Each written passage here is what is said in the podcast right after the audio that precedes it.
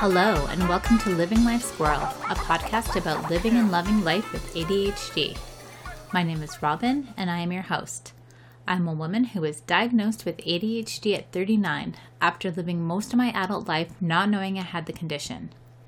This podcast is meant to dispel the myths about ADHD based on my own experience and what it feels like for me and looks like to my family and friends. Hello, everyone. I'm so excited about this episode's featured squirrel because I've done a serious deep dive into all things about this person over the past few weeks. I've read articles, I've watched videos, and of course, I've listened to podcasts. I've also read his book, The Storyteller, and wow, is he ever a gifted storyteller. Every time I do a deep dive on this person, I walk away with a smile because this person is one of the most talented, authentic people ever. According to Wikipedia, he is estimated to be the third wealthiest drummer in the world, right behind Ringo Starr and Phil Collins. And as an added bonus, my husband and I scored tickets to watch him perform with his band in our hometown of Edmonton, Alberta this September. So, who is this featured squirrel? That would be the one and only Dave Grohl. Dave Grohl is a former drummer for a little band called Nirvana and the frontman for the Foo Fighters, a band he formed following the death of Nirvana's Kurt Cobain. While Dave has never formally been diagnosed with ADHD, he has stated in numerous interviews that his report cards hinted at ADHD from a young age. Often, his report cards stated the same thing many of us have heard our entire lives.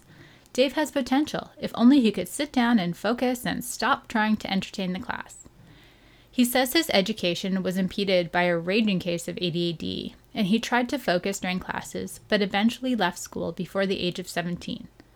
He shares this in his YouTube monologue called In Defense of Our Teachers, which is lovely to listen to because he is such a great storyteller. His mom, a teacher herself, likely recognized traits of ADHD in her child, and when Dave decided to drop out to pursue music, she allowed it. Of course, this was a different time, long before ADHD was really talked about. But he had the support of his mom, who knew there were different ways people learn. And while he has expressed regret at times about dropping out of school, following his passion has served him well. But beyond being incredibly musically talented and successful, he also has an unapologetic approach to life that draws people to him. He's quirky, he's energetic, and it really seems like his mission is to embrace it all. And that resonates with a lot of us with ADHD. As I mentioned, his recent memoir is called The Storyteller, which is simple and fitting those of us with ADHD are often born storytellers, finding humor in situations and weaving tales in order to keep our audiences captivated. Some of us who are quieter are often writers, drawing from our daydreams to craft stories. And while The Storyteller is a memoir and is a collection of Dave's experiences, it's easy to understand from the collection how one might conclude Dave has ADHD, like being hyper focused on music and having a career spanning decades. While his rise to fame came as a drummer for Nirvana, he formed Foo Fighters following Kurt Cobain's death as a one man band, later adding band members. On those instruments, Dave is self taught. He began learning to play guitar at age 12, but got tired of lessons and instead taught himself his way, eventually playing in bands with friends. In high school, he started playing drums. He learned by listening to punk rock. He still cannot read music and plays only by ear. Those of us with ADHD don't read instructions, we dive right in, which is exactly what Dave did with musical instruments. Rather than learn through instruction, he taught himself and figured out how to do it through trial and error. And with that ability to figure it out, he was able to f- create the Foo Fighters. He had been approached about being a drummer in other bands, but Dave has an entrepreneurial spirit. Six months after Cobain's death in 1994, he scheduled studio time and quickly recorded a 15 track demo, performing all of the instruments himself. When he started writing songs, he was insecure, but also realized that he wanted to prove he could do it. If he was hampered by a fear of imperfection, there wouldn't be the Foo Fighters. He also has incredible energy. Dave's greatest vice appears to be caffeine. He drinks a lot of coffee, even more than me. At a point in which he was having heart trouble, his doctors gave him an EKG, a sonogram, and a CT scan. They learned that the culprit to his pain was coffee consumption. At the time, he was drinking four pots of coffee a day. He channels that energy into projects and is always juggling several projects at a time. His bandmates say he keeps things tense on purpose by scheduling way too much. He doesn't like to sit still. When asked if he ever allows himself to get bored, he says, I don't know what it is, man. I was never diagnosed with ADHD, but I certainly have some kind of music attention deficit disorder. Maybe it's MADD. There's just always something to do, something to write, or something to direct.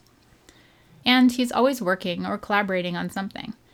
He's played with David Bowie, Norah Jones, Rick Astley, and is good friends with Paul McCartney. In 2020, he performed in an online drum battle with a 10 year old drummer and a YouTube celebrity because why not? Can you imagine being 10 years old and getting the chance to perform with a talented musician like Dave Grohl? So many musicians would decline this type of competition, but Dave is self deprecating and hilarious, and he puts people at ease. He doesn't take himself too seriously. He knows his flaws and he shrugs them off. He is delightfully unpolished and often shares meandering anecdotes while showing authentic interest in the interviewer. He talks fast, he enunciates well, and while his interviews are often laced with profanity, it doesn't come across as negative and more just as punctuation. He uses profanity to express enthusiasm. He also makes odd connections. When he was working with his band on a cover of Rick Astley's Never Gonna Give You Up, he started to realize that the arrangement was the same as Smells Like Teen Spirit. Anyone who has listened to a great mashup song can appreciate when people put these similarities together to create something entirely new and unexpected. And he doesn't necessarily have a brand other than just being himself. He's been a musical guest on Saturday Night Live 14 times, including several sketches on SNL, and appeared on both Sesame Street and The Muppets. He even penned a new Fraggle Rock theme song because, again, why not? Dave Grohl is an incredible squirrel, and I am so grateful that he speaks up about ADHD. Because somewhere there's a child who isn't feeling like they are fitting in, who can look to this talented and authentic person and know that it's okay to be themselves, to be the kid with potential who can't focus, and that a linear path isn't always the best way to figure it out.